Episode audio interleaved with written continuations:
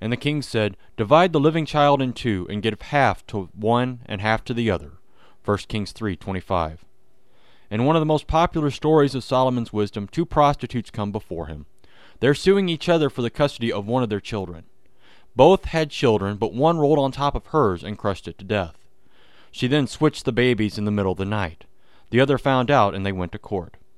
In a spark of divine wisdom, Solomon saw a way to get right to the heart of the matter. Both women claimed the living child to be theirs. He ordered a sword to be brought and the child split in half. Both women would get half.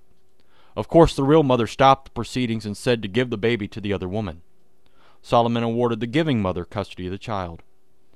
It wasn't just common sense that brought Solomon to this solution. It was truly wisdom from above. From that time on, all Israel stood in awe of the king, because they perceived that the wisdom of God was in him to do justice. Solomon's wisdom became legendary. This wisdom compiled the book of Proverbs at his hand. This wisdom made there be no world ruler like Solomon in all of recorded history.